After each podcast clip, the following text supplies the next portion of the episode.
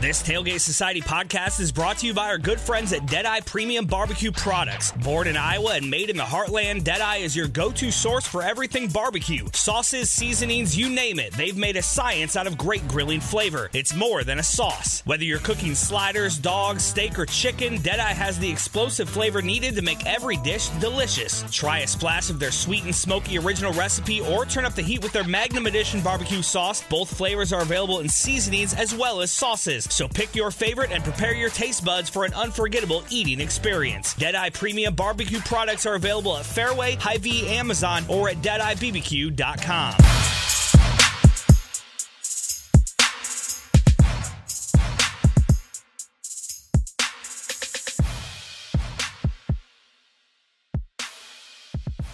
Hello and welcome to Culture Check, a Tailgate Society podcast. Please check the tailgatesociety.com and subscribe to Tailgate Society podcast on Spotify and Apple Podcasts. I'm Arnold Woods. And I'm joined as always by Emily Cornell. Emily, what's going on? You know, just we just wrapped up Thanksgiving, so it's a pretty exciting time. I mean, I feel like everyone was kind of at home this year, but um, you know, still a good time to eat a lot of carbs in one meal. You have to. I mean, it's Thanksgiving. We we all know that it's it's very food focused. Yes. Saw a lot of memes about it. Saw a lot of tweets about it. So that was dope. Yes. Um, we have a guest with us today. Also, we are joined by fellow TGS contributor Chris Shipley of Old Man Strength to talk about politics. Chris, what's going on? Hey, what's going on, guys? Thanks for bringing me on. Thanks for joining us. Yes, thank you very much. We're doing this new series with Culture Check where we're kind of taking each person of TGS who's willing to um, sit down with us and, and kind of talk about something of their choice, pop culture related, or in your case, you know, politics is something that you're passionate about. Um, why don't you tell us a little bit about your your history of politics and and what interests you about that that particular subject? Obviously, we're in a very political climate, political time, but um, what do you what are your thoughts on how you got involved in politics and, and what your relationship is to it? Uh, I, I, got involved in politics in, in, a weird sort of way just through uh, my dad. My dad was uh, he was an eighth grade uh, dropout, but probably one of the smartest guys I knew as far as um, history and, and politics. There wasn't a thing that he didn't know. So I grew up uh, very interested in history and historical things. And we would watch politics and debates and uh, election nights every night. It was just our thing to do. And uh, that really grew into my passion for that. And then when I um, went into college and was uh, about middle way through was kind of struggling for what I really wanted to um, to do in life. I settled on a political science degree, and once I hit that in those core classes, my you know it just excelled for me. I really enjoyed it. It's amazing uh, how much more important it becomes to you when it's something you enjoy. Uh, so did that, and then was eventually going to go to law school. But then, as I always like to say, life happened, which would be my my wife and kids. So, uh, but I've always had that that passion for politics and and trying to do what's right and uh, see the good in people. And unfortunately sometimes then call out the hypocritical and and things like that. So there's plenty of times that i get pretty heated um especially in these last four years. So uh but you know i i it's a pretty diverse thing for me and it's something that i enjoy and passionate about it's a pretty, you know, a pretty broad topic. Obviously, when we we pitch this to people, to members of TGS, and we want them to talk about things that they're passionate about or that they're interested in, no matter how specific or minute. Um, politics is pretty broad and, and, it impacts us. And, and me specifically, I've been really interested recently within the last, I mean, it goes beyond the last four years. I would say the last six or seven years specifically. I've been really interested about how politics can impact people's daily lives and and and how they kind of navigate the world around them, the communities around them. So I guess in that spirit, I, I kind of wanted to talk about this a little bit um, with us since we're in different states. Chris and I are in Iowa. Emily is in Texas, obviously, and I guess Emily, what do you when Chris kind of came to us with this idea about you know politics? That's the thing I want to talk about. Like, what what were your thoughts on that? Were you kind of thinking like broadly or like specifically? Like, what, what what's your history with politics? Um, I don't think I really bothered with politics until four years ago, which is just like it's there's a lot of privilege in that, and I know that. Um, but like I was in grad school when Trump was elected. And so before that, I was just like, whatever. Like the president's the president, local politics, like it determines like they like, you know, different things that are happening in states. Um, but it wasn't ever anything that I was like, yeah, this is something I need to make sure that I like follow pretty closely and see what people are saying and understand um how big of a role like the money is like money plays such a big role in everything but like i don't think i thought about it um so then now living in texas i i've lived in colorado texas and wyoming and they're all in very like conservative-ish area like colorado springs is very conservative it's a military town um and then laramie is one of the blue spots in wyoming but it's still very like conservative. A lot of students are still from um like rural areas so that, that you do hear kind of that perspective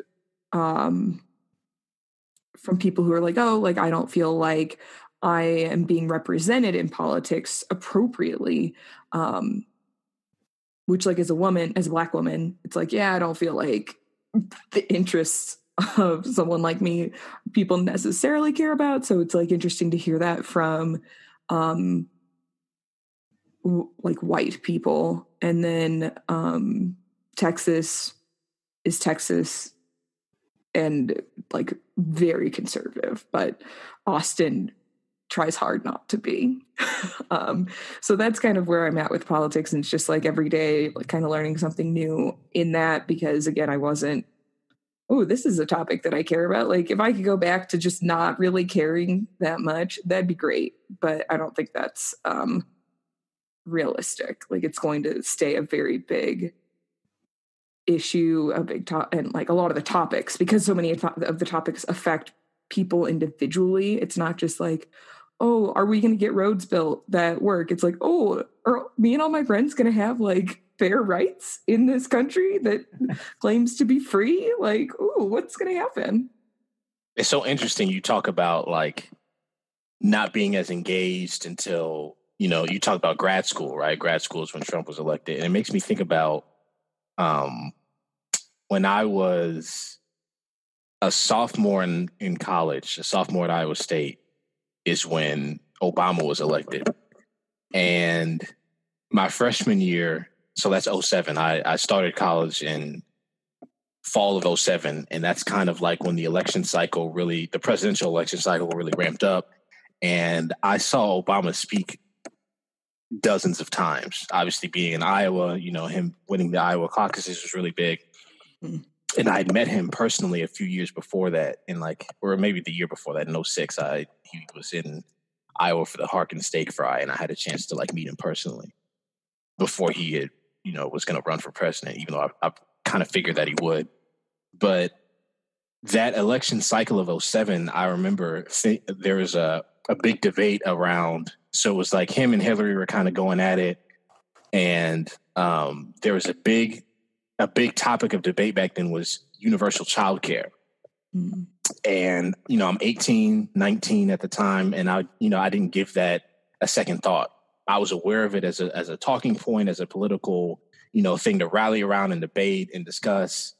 And you know I, w- I was just aware of it as a topic but i didn't really give it a second thought. And now here i am you know 11 12 years later i have two kids i'm married and like now i'm like yes please god please universal child care right so like in that in that sense, I'm I'm I'm kind of similar. I was someone who was raised in the context of like my parents are really big into giving me a historical perspective on things in terms of um, the way that Black people have been treated by America, the way that the political system has placed Black people at a disadvantage historically since you know slavery and colonialism into into the present day and so that was really what I knew and understood about politics. But like the the, the current stuff and the way that that the historical perspective intersects with what's going on right now isn't something that I really had uh, a firmer grasp on again until like six or seven years ago. So yeah, I'm I'm kind of in the same boat, and and we can we you know we can talk about a few things. We can talk about some of like the the broader, you know, political topics, quote unquote. But I'm I'm really interested in both of your perspectives on, you know, how we got to this particular moment. And I think when we talk about the moment, quote unquote, we've been talking about the Trump presidency because that's dominated so much of our lives and so much the media landscape and things like that. But now we're kind of coming into a point where it's the actual moment now, as you know, late November 2020, excuse me, where we're we're kind of pushing into what's next, where we have a new president elect and we have a new vice president elect. And I'm kind of interested, I guess, broadly in, in your perspectives of um, where do you think we're going to go from here, and and and what were your thoughts on the your your broad thoughts on the election and the in the election results, Chris? I guess what, what were you? You know, it's it's Saturday after the election, and they're finally calling calling it for Biden. Like, what what was kind of going through your mind at that point? Well, I I'll jump back just a little bit to to what you guys had talked about as far as as it becoming um, more important to you as you, as you got older. I, there's an old saying that politics are all politics are local, and I think that's more have has adapt to all politics are personal certain things that you start to pay attention to are things that are going to affect you personally in your lives, whether it's your wife or your kids or your husband or your spouse or what have you. And that's when people become passionate about things. And I, I can tell you that uh, as passionate as I am, I, I would go vote. I would educate myself. I would make sure that I knew what people stood for on certain issues or whatever. But I also think sometimes I took a cue from uh, my dad or or some influences and so on when I was younger uh, of who I supported. And these last four years for me have been an eye opener for things that are really important. Uh, my wife is a teacher. She teaches ELL. She deals every day with young kids that are um, refugee kids, and and and you know those personal attacks on them and their rights and their ability to to to be in this country are significant.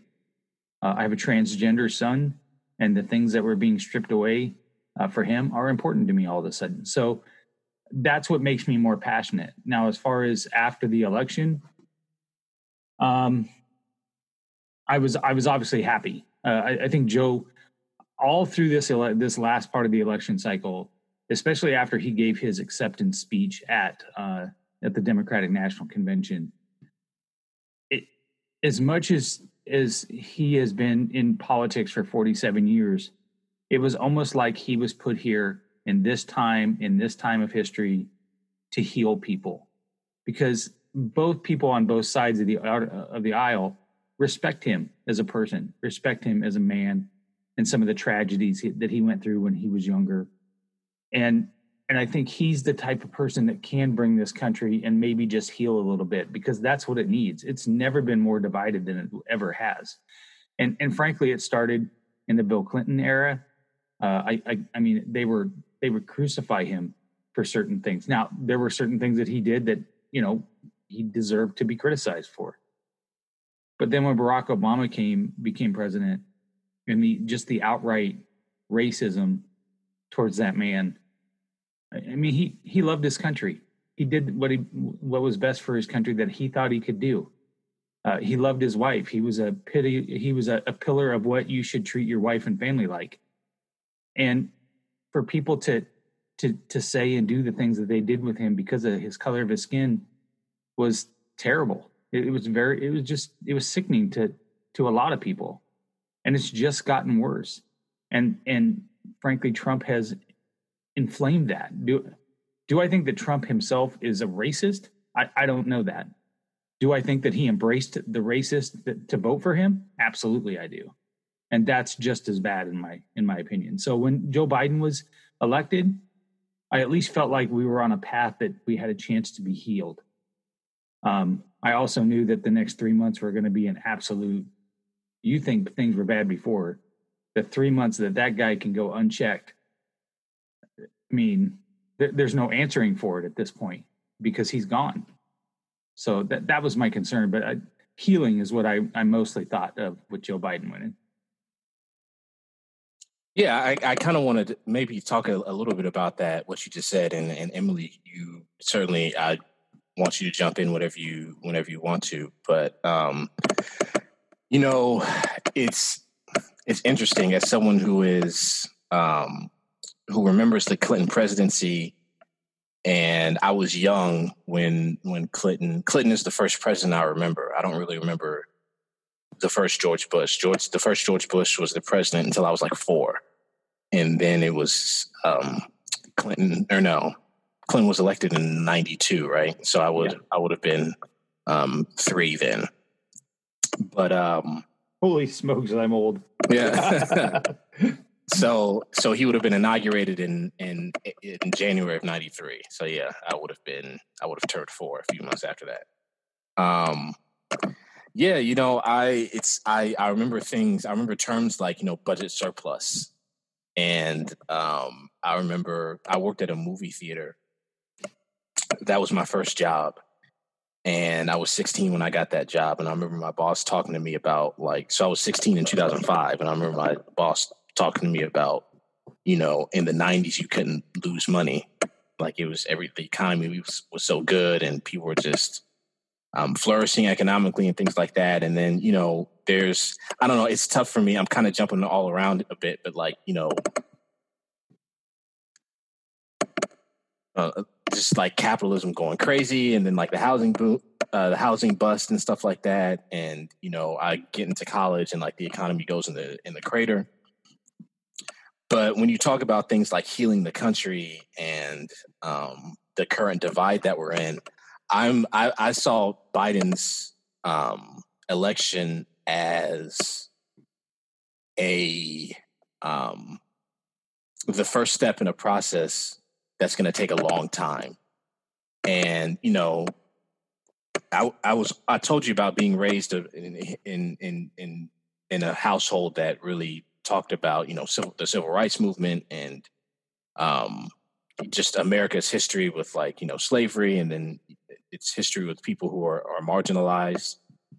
And I I'm kind of an outsider politically. I feel like well, I was raised in the in a in the context where it's like you know Democrat or Republican, I don't really trust you.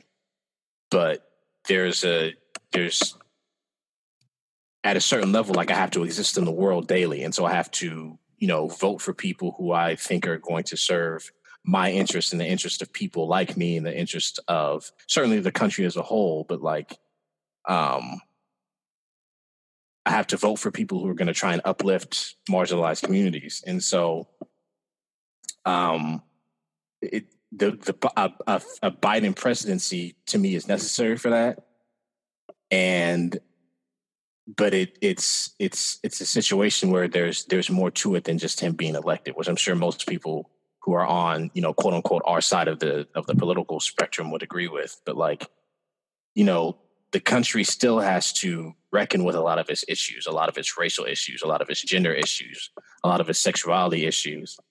And it has to you know reckon with the way that it treats the people that built it. This country was built on slave labor. It was built on um, you know hundreds of years of unpaid labor and the way that it's treated the people who have shaped the country in a lot of ways is still something that that kind of has to be reckoned with. And so emily i know that you're talking about um, you know black women being represented in politics and um, you know are am i am i and my friends going to have the rights that we deserve and things like that? I guess my question for you is um what what do you are you encouraged by the number like we had um, a few people i think of someone like Cori bush in missouri who was just you know she was a ferguson protester and now she's been elected to i believe the house the house of representatives yeah. there um who who are some of those people who are like inspiring you i guess some of the if it's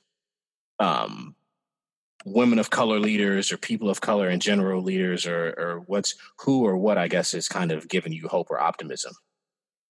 I'm optimistic that like people of color are i'm like involved but like involved and you see them. Like you see even when it was all the people who were running to be president and like for the Democrats, and like you had your Andrew Yang, um, you had Julian Castro, Kamala Harris, Elizabeth Warren, like you have women and people of color. So like that's encouraging that not only can they just be like, yeah, I think I want to run for president, but like they actually make it to a national stage where people are like, oh, right, like not everyone who has to run to be president will be a white man. Um, and so like that is very encouraging. And it's encouraging that because of that, like hopefully people from different backgrounds can also see themselves going there where we don't keep seeing the same people in positions of power and people who are similar to it. Like it's you you want diversity because we're a diverse country. So like the needs and wants are of like the people differ. And so it's important to have that that representation across the board. I say like women of color because like I, i'm a woman of color but like i think it's important it's important to have like mayor pete. Even if i'm not like oh yeah i love what mayor pete has to say it is important to have a gay man running where like we can be like oh right. Gay people are not a monolith or um or the lgbtq community is not a monolith. So that's really encouraging to see more representation in those ways um i'm hoping that like as a result of like the last couple years where we've had more people of color and we've had people with different gender identities and um, people who are part of the LGBTQ community, like in positions of power and, and out. Like I, I'm, I'm like very encouraged to see that, and I'm hoping that like the hate that people seem to want to throw at these people um doesn't stop them from continuing to do like the work. Like i think that a problem is people are like oh i need to agree with every single thing that like a politician says. Like no you don't. They are not like we need to take them off a pedestal. Like they're here to represent you. They are here for your best interest. It's not about like what they want and it's okay to disagree with like what they're doing it's not okay to like use hate speech against someone like it's not okay to use slur like it's just not like we should need to get away from that. So i am yeah with joe biden like that how he um when he gave his speech in delaware in november um and he was just like wanting to bring everyone together and he wants to represent americans as a whole like that needs to be the agenda of politicians not oh i'm only here for Republicans. I'm only here for Democrats. I'm only here for libertarians or whatever. I'm, I'm here because like my interests, like I do believe in like certain things within a party, but I want to like look out for the general interest of the whole group. And I think by having the representation and having different people elected that are that come from a variety of backgrounds will help make that happen. I'm interested to hear your perspective on this, Chris, because I think Emily just said something that was so like poignant and something that I was trying to articulate, but couldn't when when she talked about how we treat politicians and kind of taking them off of these pedestals and making them really work for us or, or work for the public good, which is something certainly over the last four years that hasn't really happened. And I think about someone like Obama who um, I hold multiple views of him. Like I don't agree with everything that he did politically but I also hold the view of him as someone, like you said earlier, Chris, who is, you know, someone who I believe that he cared about people. I believe that he um, made decisions with the public good in mind. And um, I believe that he was smart and I believe that he treated his wife well, like you said. And the four things I just listed, I don't believe of the person who currently occupies the office. So um, I voted for Obama twice. And I'm at a stage now where I just kind of want to see things pushed forward in the Democratic Party. I want to, you know, um, to see things keep progressing. And, um, you know, especially in terms of, you know, where we are economically and, and, and people, people are really suffering a lot and they were suffering a lot before COVID, but COVID has kind of exacerbated the issues around um, like the wealth gap and um, you know racist criminal justice systems and things like that. So, what what are your thoughts, I guess, Chris, on on how we can, how we should um, treat our politicians and and hold them accountable, both nationally and locally? Well, I I don't uh, I don't put any of them on a on a pedestal whatsoever, uh, and I and I don't. I'm a registered independent. I don't um, typically vote party lines either. Uh, I, I, can tell you that in 2000, um, when it was during the caucus, um, I'm sorry, yeah, 2000. That was when uh, Bush had beat Al Gore. Uh, during the Republican conventions, uh, I was a John McCain supporter. John McCain was a different candidate than he was in 2008. John McCain was um, uh, didn't have any problem telling you what he thought. Um, I mean, he came into Iowa and he believed that ethanol wasn't such a great idea, and he said that. Uh, that takes some guts to come into Iowa, and you're not pandering for votes, right? Um, I mean, somebody that that was a prisoner of war, who, uh, and I don't know if you know, I'm I'm sure you've heard, but the story that he his his father was an admiral in the Pacific during the Vietnam War. He got shot down. Uh, he spent six years in a prisoner of war camp. They tortured him every day. At one point, he was told that he could go home because they found out who his father was.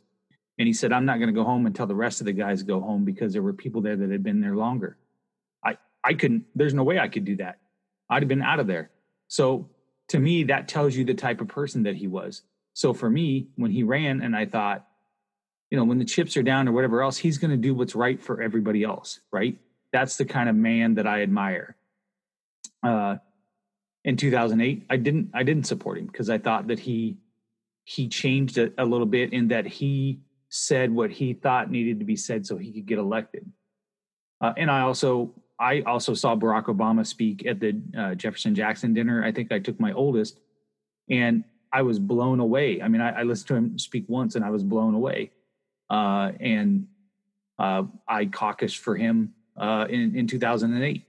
Um, but again, the same type of thing. When, when the, the, the very big video that's out there where John McCain is speaking at a, at a at a rally, and you know the the older lady who clearly has you know grew up in the 40s and 50s with a with a culture that that wasn't inclusive you know calling him a muslim and an arab. And he was like we ain't doing that. You're nope sorry. That's you know. The guy sitting in the office now would have never done that. He would have never done that. Um you talk about putting people on a pedestal. I, i've said for the last four years that you can you can put squarely blame on on donald trump being president on the media. And I'm not usually like the media is bad. I'm not usually like that. But they gave that guy so much press and made him legitimate that if they would have never even covered that guy, he would have been an afterthought. But he was he was a ratings galore, and that's all they cared about. And so for these last four years, when they would complain and moan that he would attack the press, I just wanted to go, you guys are doing exactly what he wants you to do. Like you're at fault here. You don't cover him when he has a press conference. Don't have it. But you you it's it's like a train wreck or it's like a car wreck. You can't look away, so you have to show it.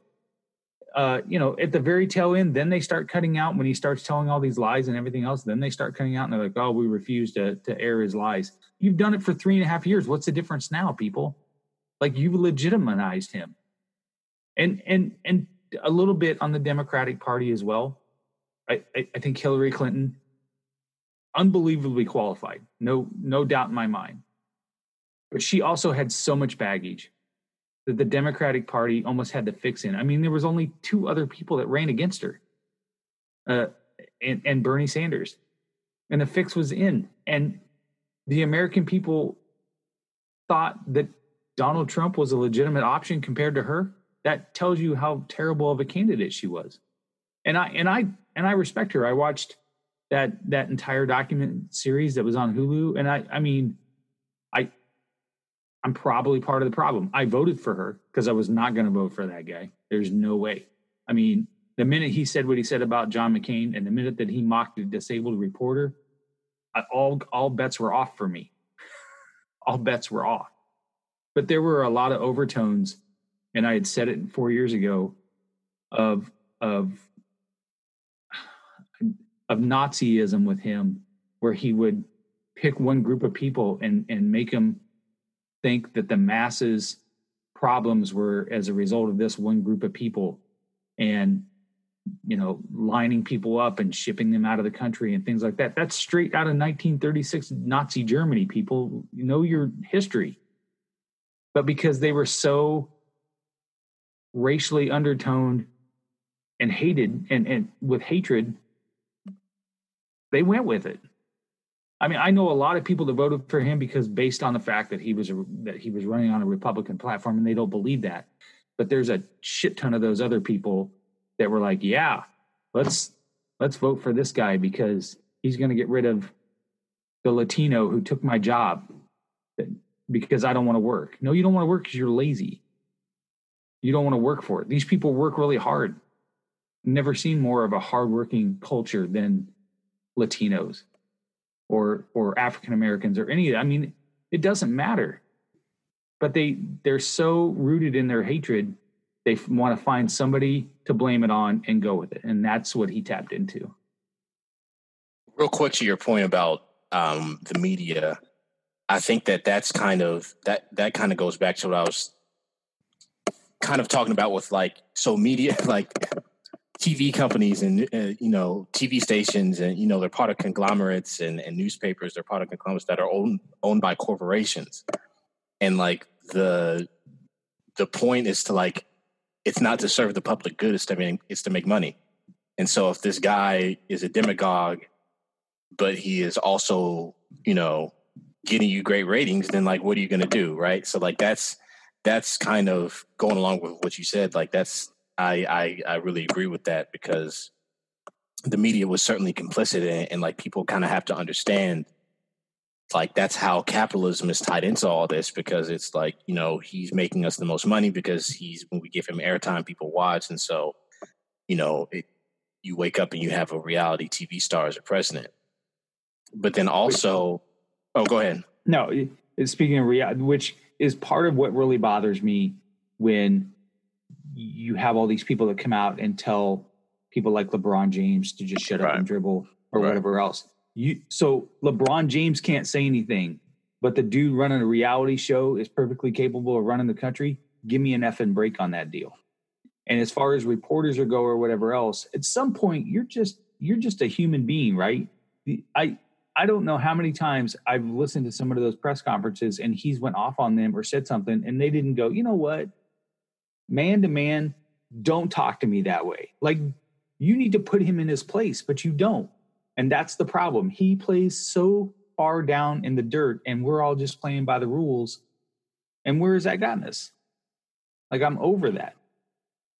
Sorry. I think no, it's all good. I, I I think that um go ahead, Emily. Were you about to say something? Oh no, no. No, you're good. I just I I, I think about um kind of like the through line. I think like the the farthest back I can kind of have somewhat of a of a political knowledge like Reagan, where Reagan was telling people like, you know, the government sucks and it's it's bad for the government to like give people things and mm-hmm. you have rhetoric rhetoric like welfare queens and stuff. And it's like these these people are taking from the government. They're being they're leeching from the government, even though um, you know, poor white people are the people who benefit the most from welfare but like if you can demonize a whole group like to me a lot of that and it goes way it goes back before reagan obviously but i think about like kind of this modern movement quote unquote. Like i trace it back to that. And um you know big government is bad or government at all is just bad. It's it's just really bad. And like reagan is like someone that like conservatives like prop up as like we talk mm-hmm. about putting people on a pedestal. You know what i'm saying? Like they put that guy on a huge pedestal versus you know, black and brown communities where it's like, you know, we have crack epidemic here, we have the AIDS crisis here, and it's like we're we've been, you know, really hurt by a lot of these, you know, the trickle down economics that he that he was a proponent of and, you know, um like a lot of people were hurt by that. And so there's like that that causes a disconnect when you have so many people who see someone as a hero versus this other side that sees people that sees a person as like you really like we're living in really shitty conditions because of you.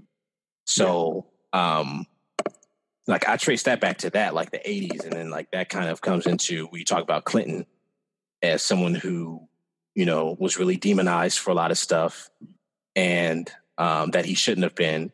And he certainly um, things like the crime bill and and and a lot of his um, a lot of his policies were also hurtful to black and brown communities in terms of over policing and over incarceration. And so that's kind of where I where how I was raised, right? Where it's like I can see the issues yeah. that both sides have, have played into um, the hurting of marginalized communities. But like,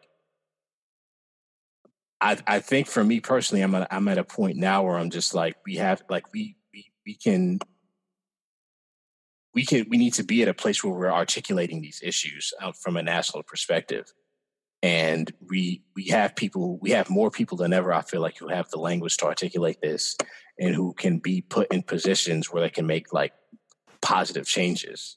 And so kind of to to to narrow in on that point a little bit i kind of wanted to bring this to like our state politics and like what we're seeing in our state. And especially with you um, emily since you're in texas so you kind of have a different um, you know i can if you've if you're familiar with my Twitter account, I'm I'm very into um, bashing our local politicians here, our our state politicians. But for for you in Texas, like, what do you what are your like frustrations, or what do you see that's that needs to be changed?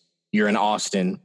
Um, Texas, I mean, Texas is such a huge state, so it's it's tougher. You know, what's what's the issue with Texas when there's so many different demographics and the, and the state is so huge? But like, what do you, I guess, in your community, like, what do you, what do you see as the changes that need to be made there? Well, so I I don't know what you all know about Austin. Um, other than like people love going to get breakfast tacos there. It's very um it hasn't always had like a ton of people like it does now. Like it's a very recent thing where all these people are moving in and um housing. I'm looking for a house and I it's the worst. Like I will not find a house in city limits under $300,000. That's just, yeah. And that's like, you could get like a terrible house that's like two bedrooms, one bathroom, 800 square feet, falling apart. And they'll be like, we're selling this for 250,000. Like, wait, what? Um, so the housing's not great. Um, Come to the Midwest, Emily. Come on up here. Oh my God, it's just too cold. I can't live somewhere cold. I, I did that long enough. Like it would be negative 20 in Laramie with like the wind chill when I and I was like, no more, I can never do this again. Three hundred thousand um, buy a lot of coats and gloves up here. I'm just going to tell you, it, it's true. Three hundred thousand, I could buy like a nice house with a nice yard. I could get the dog right. and probably pay for training for the dog I want to get. Like, it's like it's an it's an exercise in patience in Texas right now um, for that but it didn't used to be like that. Like Austin didn't used to be like this super expensive place. Um, and there's a lot of like construction all around. And the I 35 runs along the east side of the city. And it used to be that people wouldn't go east of I 35 because it would be a lot of like black and brown communities and people who are poor. And they're like, you're going to get shot or you, you're, you're like, your stuff is going to get stolen, whatever. Like you don't want to stop your car, someone will steal the hubcaps off your car. Like it's that kind of area. And as I moved Austin a couple years ago, and I've never been like, ooh, some. I'm like, I haven't even seen a cop, but like, I also don't see anything awful happening. Um, and because Austin is getting gentrified right now, um, and so those area, that area of East Austin, all those people are getting pushed out with nowhere to put them.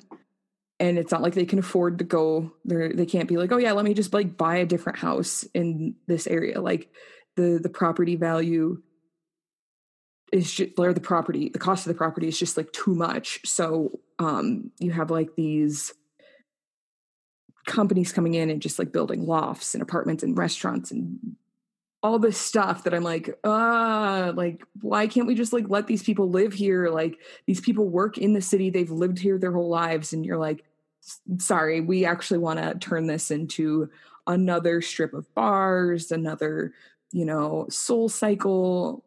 It just, it, so that's very frustrating. And I, and it's frustrating that like at a, on a local government level, it could be like slowed down or even stopped. They could be like, actually, no, like you can't go into that. Like that's we're keeping that as like this residential area and we're keeping the cost. And even if it means turning it into like a low income option.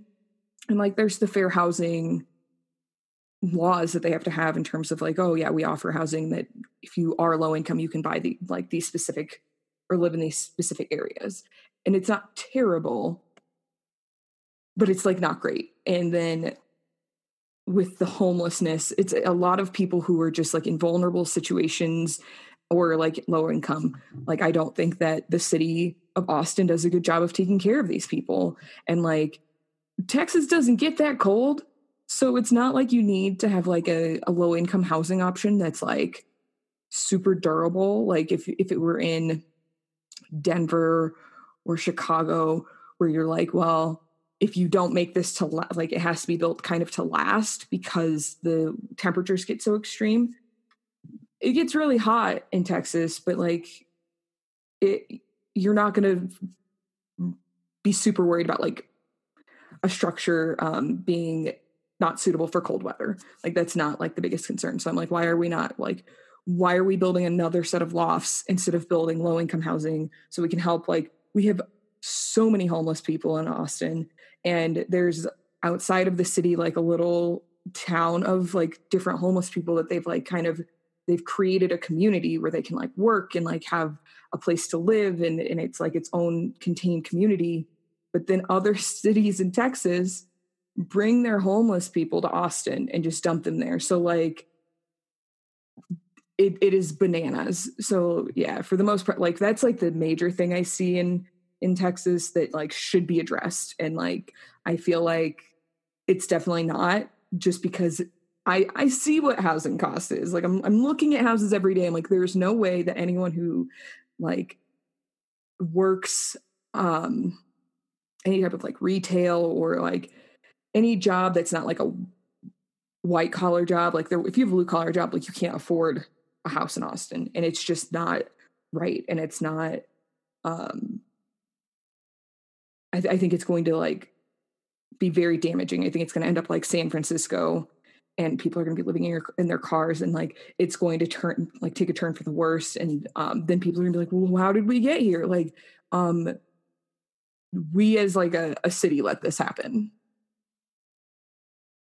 Um, use I don't even know where to start. Sorry, no, no, no. I mean, no, no, no. I mean that in a good way because a lot of that i mean affordable housing i feel like that's a that's an issue in, in most major cities mm-hmm. in this country um, chris i don't know how from, are you from like the des moines area you you said yeah. that you're in norwalk but like i don't yeah.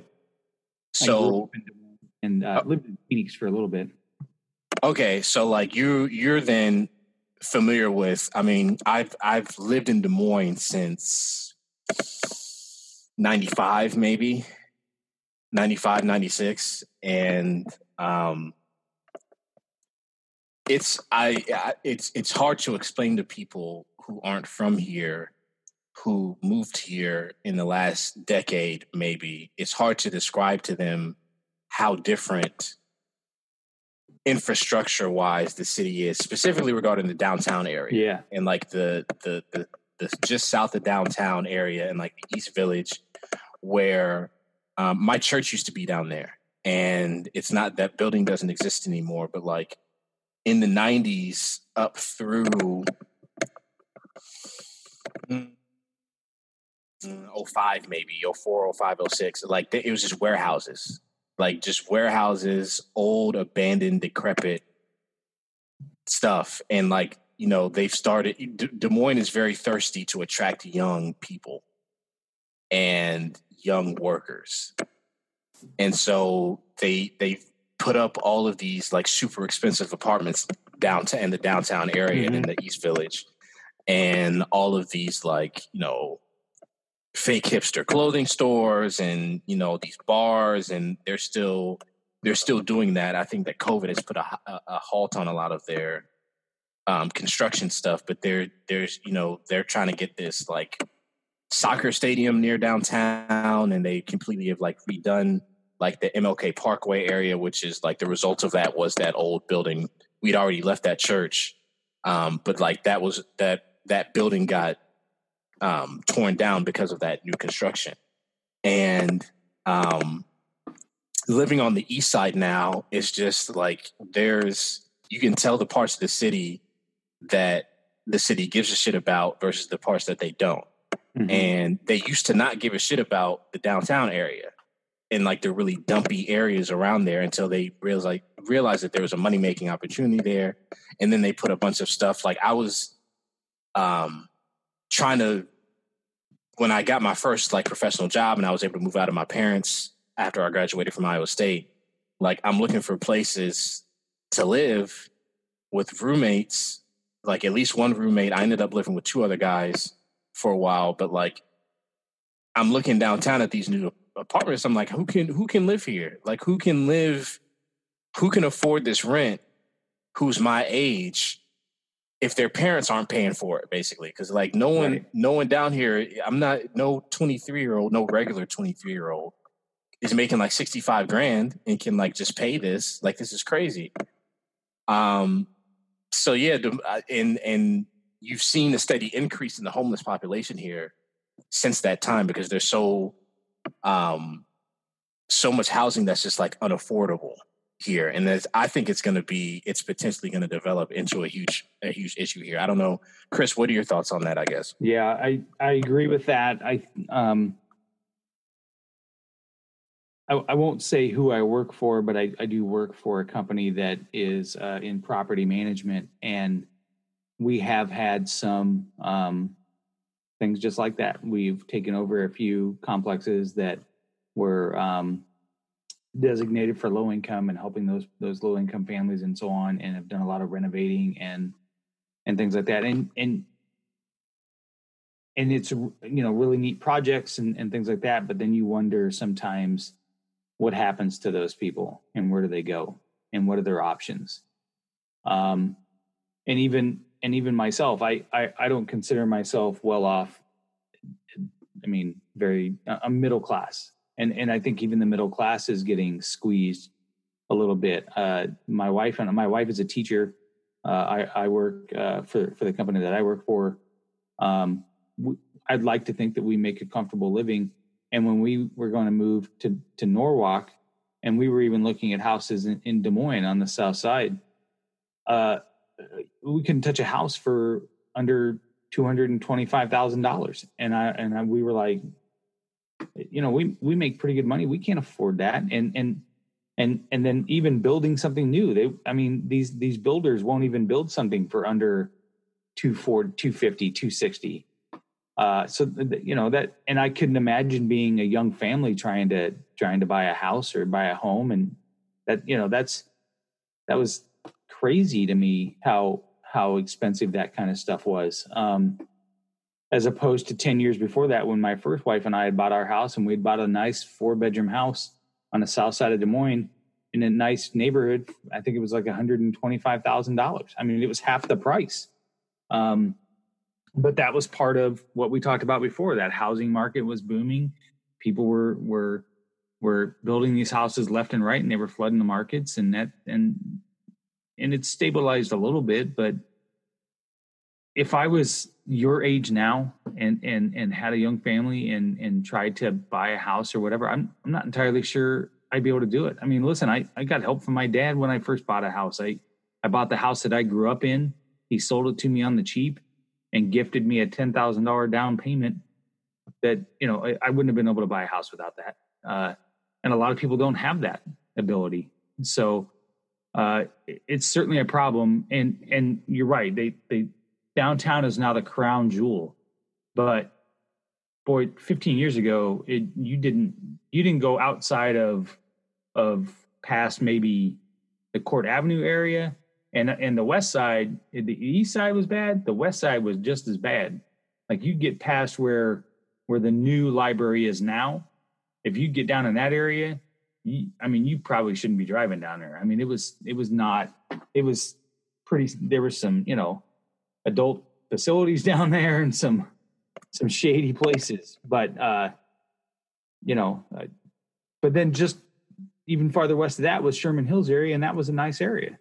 So, um, but yeah, it's there's some good to to the improvements, but it hurts a lot of people too. And I and I don't I can't say that I know what the answer is either.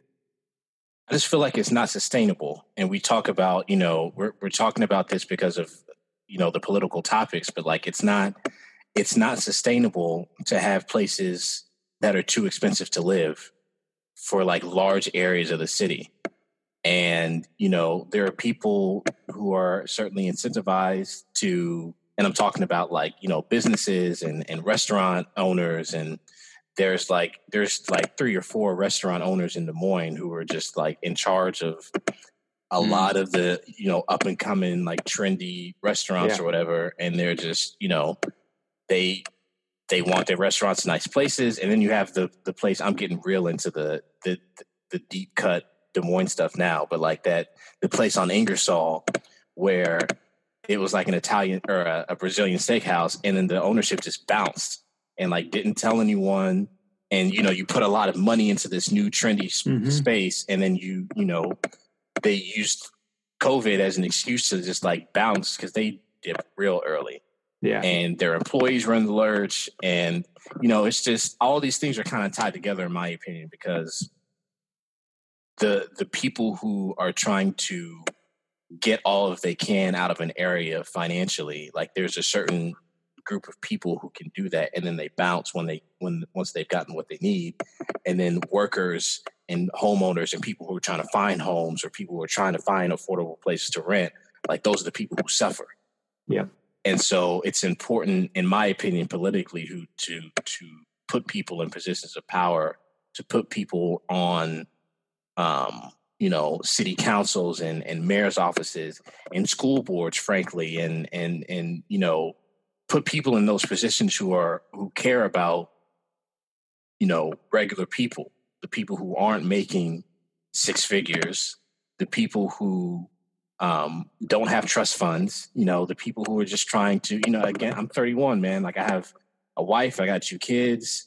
Um, you know, my wife has lost her job because of the pandemic because she was working at a sports arena and we can't have, or an events arena and we can't have events. So, you know, people are struggling. People are, people are, um, hurting and it's not sustainable to, to have this stuff, to have these wide areas of cities and, and, and towns where people just can't afford to to make a living and can't afford to have homes. And so, um, Emily, I I I guess if we want to um, kind of wrapping up here a little bit, but like I you you talk about like buying a home, and Chris talked about buying a home, um, and the in the such the the stark differences um, from when he was doing it 10, 15 years ago, and and if he were trying to do it now. And we bought this place a couple years ago, We've been in this house a little bit over two years, and um, we're, we're, able to find a great deal on the place. But um, you know, as our kids get older, I'm sure that we're going to be looking for something bigger, and I don't know if we'll be able to afford it. But like, what do you? We, have talked outside of the podcast, obviously, about you trying to to find a place. So like, what's what are your what's your status on that? I guess, and like, how are you? Um, have you considered going other places or, or looking outside of Austin or like what do you, what's your mindset? I guess because this isn't. I don't know if this is like politically focused, but I mean it is because um, this is impacting you. This is impacting you as an individual. So like, what do you what what do you what's your what's your headspace at? I guess. So with that, so like with looking at Austin, like I probably won't find something in city limits, so I'll probably um, end up in like a suburb of Austin. So what that then changes is like who is representing me. Um, like I then have like a new city council that I have to worry about and new, um, like I did, I don't have kids. I, it's really just me. So me and my dog child that I will have, but like, I'm not worried about like a school, but like I should care about the school board of where I live, like in the community I live, because I want, I, I don't think education is like equitable across the country but like where i live i'm like yeah at least like i'm here i can like do what i can in this community. So i would want to like make sure that people are doing the right thing by these kids and like the community i'm in. So um i, I think it it does impact that and uh, yeah it'd be it'd be ideal if i could like find something in austin just so that i'm not driving an hour to work every day but because of the pandemic who knows when i'm going to be back in my office and what that's going to even look like if i have to drive every day so with that in mind, I'm like not super worried about it. Um, and like looking in a suburb and looking like, okay, well, how did this suburb what is it what does it look like in terms of like this last election? Like I probably shouldn't move to one of the smaller, maybe 45 minutes outside of Austin. There are some smaller towns that are they're pretty much rural and like they probably are not um ideal for a someone like me someone with like my belief system i'm just like you know i love that for you that you want to have a confederate flag in your front yard and like i fully believe that like people can come together and love one another but like that is not what i'm trying to do right now not in like like i don't want to be stressed in the place i'm living. So um that is a challenge in Texas and probably just in the South in general when it comes to you can go from one county to the next and it's like day and night in terms of like the demographics, which the issues I might have with certain demographics, there's still like those are still people who are probably like, I don't feel like I'm being heard. Well, okay, welcome to the club. Like it seems like the people that are being heard are the people with the money and that's not the majority of us and i i hope that we can really come together in the next i don't know 20 years where people can kind of get over certain prejudices and then like we can all be like listen there are people that are not here for all of us obviously they're pushing people out of cities and making it where like you can't just live in a city if you're just a normal middle class person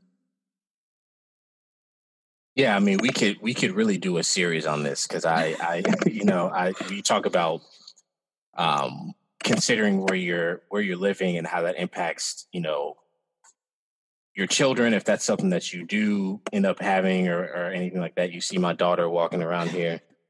Um, but yeah, that's certainly something that for me, you know, the suburb schools are the schools that get the most resources, and you know, the, they're in the places where home property values are the highest and stuff like that. And you know, I'm someone who used to work for a public school district of one of the suburbs. I used to work for the Waukee School District, which was like the fastest growing district in Iowa and had the highest ratings. And so everyone wanted to everyone wanted to come out there. But like I'm a product of Des Moines public schools. And um, you know, Waukee School District is not diverse at all. And so to me, as someone who, you know, my daughter will be she would be starting kindergarten next year, but her birthday is like two two weeks late. Um, so she'll be in pre-K next year, and she's, you know, as I'm raising a, a, young black girl, a young biracial girl, and I want her to be with people who look like her.